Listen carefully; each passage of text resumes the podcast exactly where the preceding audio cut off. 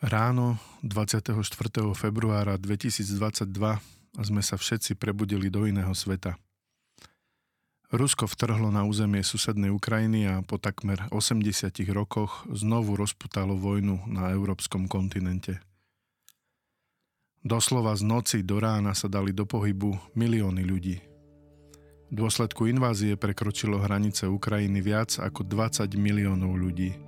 Do dnešného dňa je v Európe osem miliónov vysídlencov. K ním treba prirátať rovnaký počet vnútroštátnych vysídlencov na samotnom území Ukrajiny. sto tisíc z nich získalo štatút dočasného útočiska na Slovensku. sto z nich navštívila slovenská fotografka Janka Rajcová. Zachytila ich príbehy unikátnym spôsobom do jednoduchých, ale pritom veľmi silných portrétov. Som operná speváčka, pracovala som v jednom kiev- z kievských divadiel a s manželom sme vlastnili tri kaviarne. Druhý deň po vypuknutí vojny sme sa rozhodli odviezť deti z krajiny. Nikdy som si nepredstavovala, že sa budem musieť rýchlo zbaliť, naskočiť s deťmi do auta a odísť z krajiny, jazdiť po neznámych cestách. Rusom prajem, aby nikdy nemuseli zažívať to, čo Ukrajinci. Aby nemuseli naložiť svoje deti do aut, opustiť svoje domovy a utekať nevedno kam, s tým, že sa možno už nebudú mať kam vrátiť. No.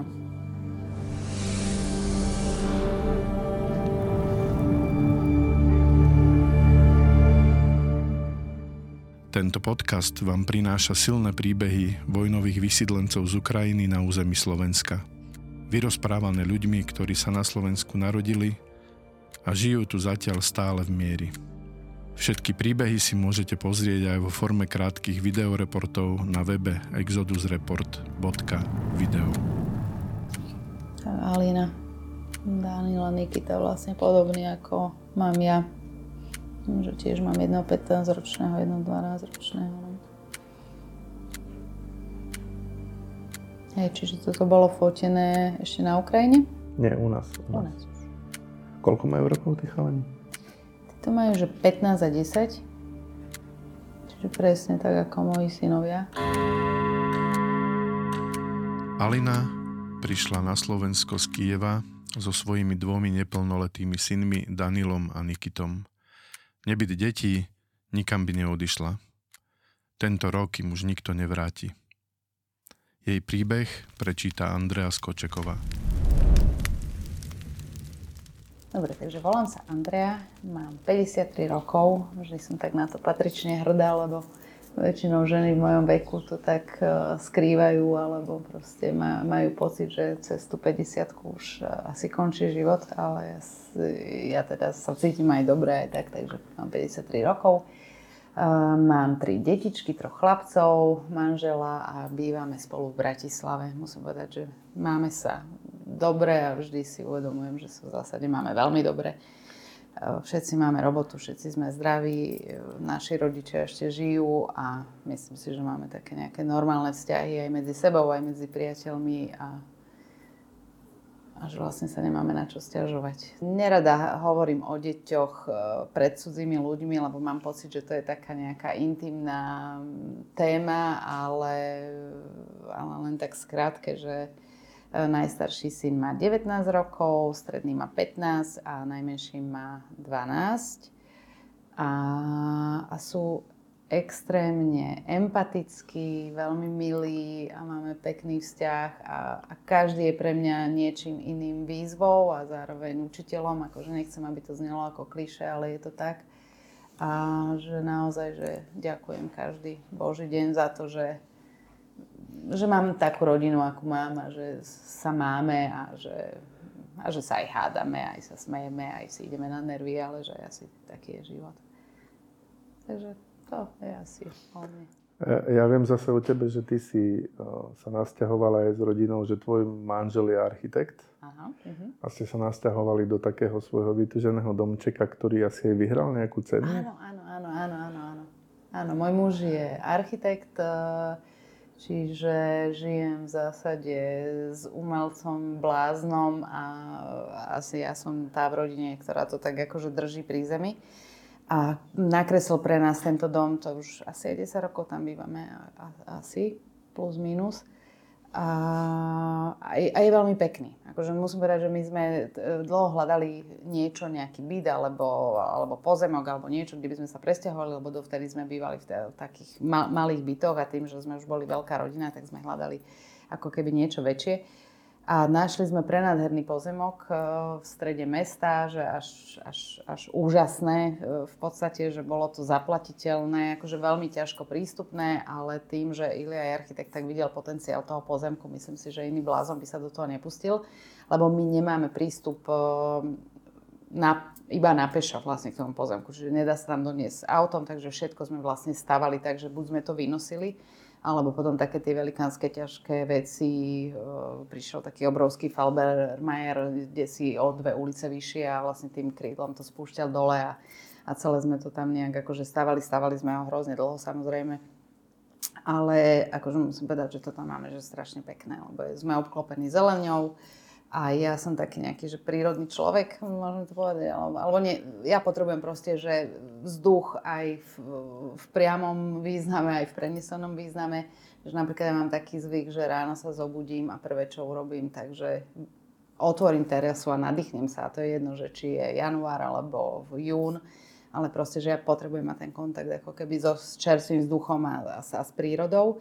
A tým, že sme v takej štvrti, kde je strašne veľa stromov a zelenie, tak sme naozaj že v takom akože područí toho tieňa a tej zelene, ale zároveň cítime a počujeme ten šum mesta, čo mám strašne rada, lebo som aj na druhej strane že mestský človek a mám také nové hobičko, že chodím všade pešo. Si sa niekedy zamyslela nad tým, že by si normálne, že ráno vstala a musela z toho domu, že odísť, že, že s tým, že utekať a nevedieť, že sa tam ešte možno niekedy vrátiš, alebo už možno nikdy, alebo napadlo ti to v súčasnosti no, počas toho? Hej, akože veľmi často sa o tom rozprávame, že kde je ten moment,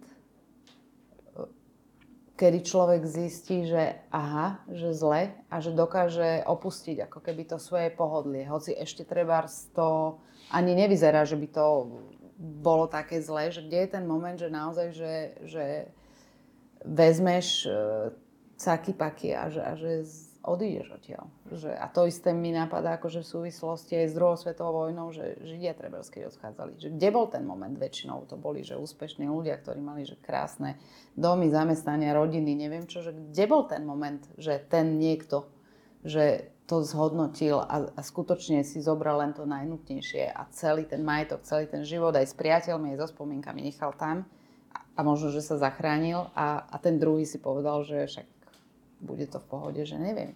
neviem. A ty keby si sa mala rozhodnúť kvôli deťom už len, tak by si čo urobila, povedzme, keby sa stalo to, čo na Ukrajine, že vstúpili by cudzie vojska Víš, na Slovensku?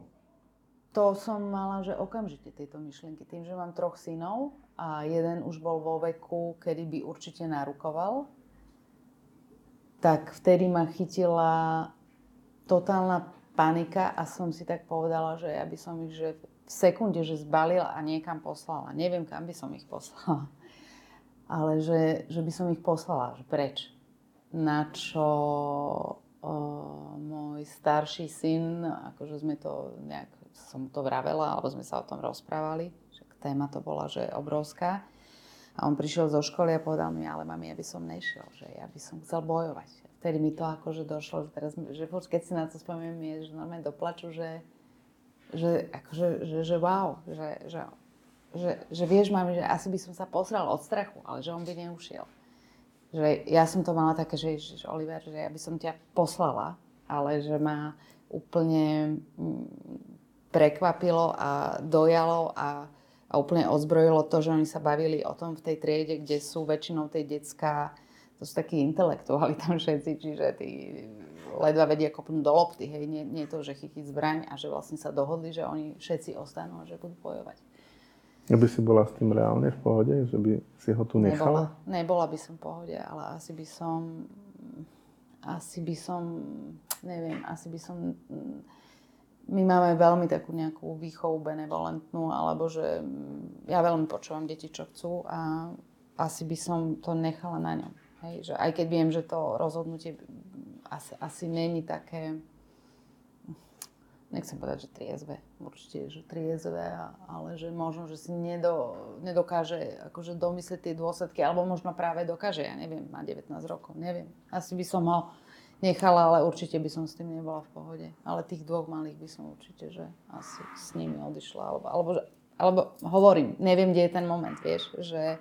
Že keď už bomby padajú, tak jasné, že, že utekáš, asi to máš, že púd seba záchovy, ale že keď ešte nič a, a takže príde to, nepríde to, že, že, že neviem, ale že mám ten, akože jasne ten materinský, totálny záchranársky púd, že, že detská, ja si pamätám, keď bola tsunami na Sri Lanke, mne sa asi rok snívalo o tom, že vlny idú a že čo robím, že tie detská, že to som mala... strašne dlho také sny, že som stála na takom, ako polovníci majú také tie posiedky alebo čo, že to bolo také z dreva urobené a že ja vlastne tam sedím, tak to tie decká všetky tri držím a že vlastne rozmýšľam, že či skočím a utopím sa, alebo mám čakať na ten nárazovú vlnu a utopím sa potom. Že... A to, toto sa mi snívalo, že opakovanie proste roky. Čiže to je podľa mňa to isté, že, že ani jedna tá možnosť není optimálna, alebo každá nesie nejaké riziko a že veľmi ťažko sa to vie rozhodnúť. Hm.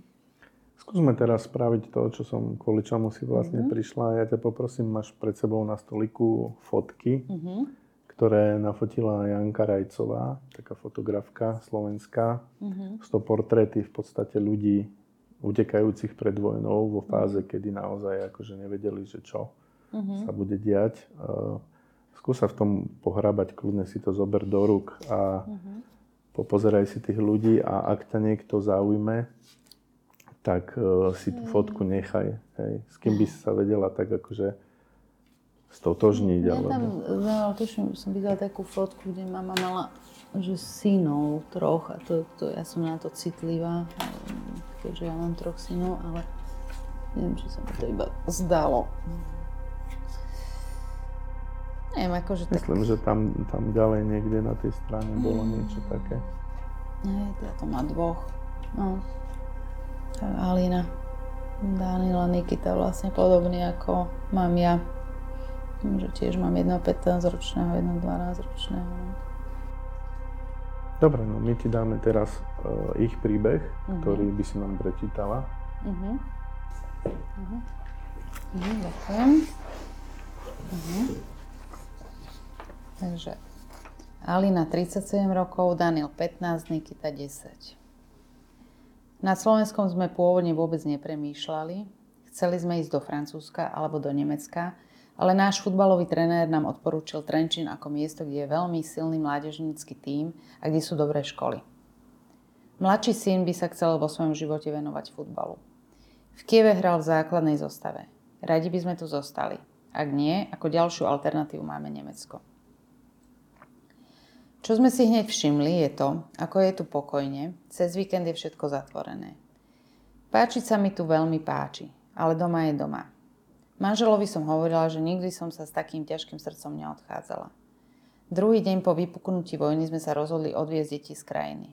Nikdy som si nepredstavovala, že sa budem musieť rýchlo zbaliť, naskočiť s deťmi do auta a odísť z krajiny, jazdiť po neznámych cestách. Manžel zostal na západnej Ukrajine a pripojil sa k miestnej domobrane. Vlastne celá rodina zostala doma, aj moji rodičia, aj svokrovci. Do Kieva sa teraz už ani dostať nedá. Len ak ste dobrovoľník, vojak alebo zdravotník. Z Kieva na západnú Ukrajinu sme išli tri dni, priš, pri, prišli sme sem včera. No dovtedy si predstavte, že sme mali dvesto kilometrov, že sme dvesto kilometrov išli sedem hodín. Našťastie nemám malé deti, tie zápchy boli naozaj strašné. Som operná speváčka, pracovala som v jednom kiev, z kievských divadiel a s manželom sme vlastnili tri kaviarne. Žijeme približne pätnásť kilometrov za Kievom, vo vládnom mestečku, kde žijú všetci politici. Tam sme po babke zjedili pozemky a postavili sme si dom. Zatiaľ je to jediná časť, ktorá nebola bojmi dotknutá. Ale najbližšie tri dni majú byť veľmi zložité. Rusi chcú mesto obklúčiť a dostať sa práve tam. Od mojich známych, ktorí žijú v iných mestách, ako napríklad Irpiň, mám správy, že z ich domovov zostali iba ruiny. V Chersone sa snažia obsadiť najväčšiu ukrajinskú atomovú elektrárnu. Je tam päť reaktorov. Výbuch tam môže zničiť celú Európu, ale Rusom je to jedno. Máme známych aj v Moskve. Prvé dva dni sme boli v kontakte, ale potom sme sa im už nedovolali. Oni si ani nevedia predstaviť, akú hrôzu tu spôsobili, a preto je pre mnohých možno lepšie nad tým nepremýšľať.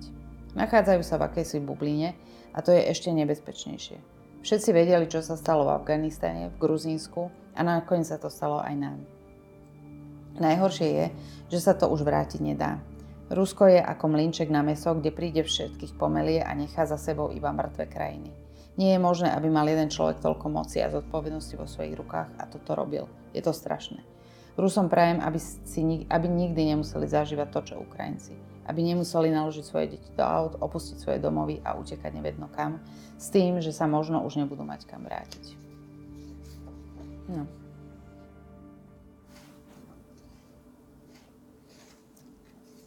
To je... Vždy ma na tom... No, fascinuje ma to, vieš, že tá matka nabrala tú odvahu a vlastne dobre urobila, že odišla. Lebo vlastne toto pravdepodobne písali niekedy vo februári a v podstate odvtedy tam asi možno, že tá ich obec nestojí alebo bovie. A čo mi hovorila tá moja, tak na mňa zapôsobila tá naša um, pani, ktorá k nám chodí upratovať, že, že vlastne tá krajina sa bude dostávať, že tak je zničená, že sto rokov. Vieš, že si to... Ani človek, ja neviem, že si to uvedomuje ten človek, čo to tam bombarduje, že, že v podstate zbombardoval niečo, čo sa bude dávať dohromady, že sto rokov. A tým nemyslím len... Uh, ako keby domy, alebo neviem čo, ale že aj mentálne, vieš, že to, to, to je na tomto najhroznejšie, že v podstate tí ľudia možno prišli o ten domov, ako si ho pamätali, že už, už navždy, hej, lebo táto generácia už proste tú vojnu raz zažila. No. Keby si mala niečo Aline ako odkázať, že by sme to jej vedeli doručiť, mm-hmm. že priamo keď ju, by si ju oslovila, čo by si jej povedala? Neviem ani, akože... Tam ma zaujalo to, že je operná spevačka, že ja by som jej skôr také prijala, aby čím skôr ako keby našli opäť nejaký zmysel svojho života, aby, aby tá téma tej vojny a téma toho, že strachu nebola ich téma, aby, aby dokázali ísť do divadla. Bez toho, aby na to mysleli, alebo aby boli opäť pohromade, keď píše, že tam má vlastne muža, pravdepodobne ho tam ešte stále má a rovnako rodičov, lebo to je to, je to podľa mňa, to je tá najväčšia strata. Proste, že človek si nájde robotu, nájde si školu, ale ako keby tie väzby, keď sa popretrhajú, že stačí, že sa, ja neviem, rozvedieš, hej, asi z toho hotový a to si akože ostaneš možno bývať v tom istom byte alebo sa presťahuješ o ulicu ďalej, ale že vlastne toto je také, že že stratíš tie väzby. A, a neviem, akože človek je je na tie väzby, hej, že, že to si akože uvedomí podľa mňa skôr či neskôr každý, niekto možno, že sú samotári, ale tak či onak má proste nejaké väzby a že, že, že to je hrozné, takže by som im prijala, aby, aby čím najskôr možno tie väzby opäť získali a boli opäť as, aspoň trocha podobné tomu, čo mali. Počúvali ste podcast Exodus Report o ľuďoch utekajúcich pred vojnou v Ukrajine. Distribúciu podcastu zabezpečila spoločnosť Buton Media. Ďakujem Janke Rajcovej, Simone Hanovej a Petrovi Vrabelovi za pomoc pri výrobe tohto projektu. Výkonným producentom tohto projektu sa môžete stať aj vy. Stačí, ak malou sumou podporíte Bendik Films dokumentári na platforme Patreon. Všetky informácie nájdete na webe exodus report bodka video.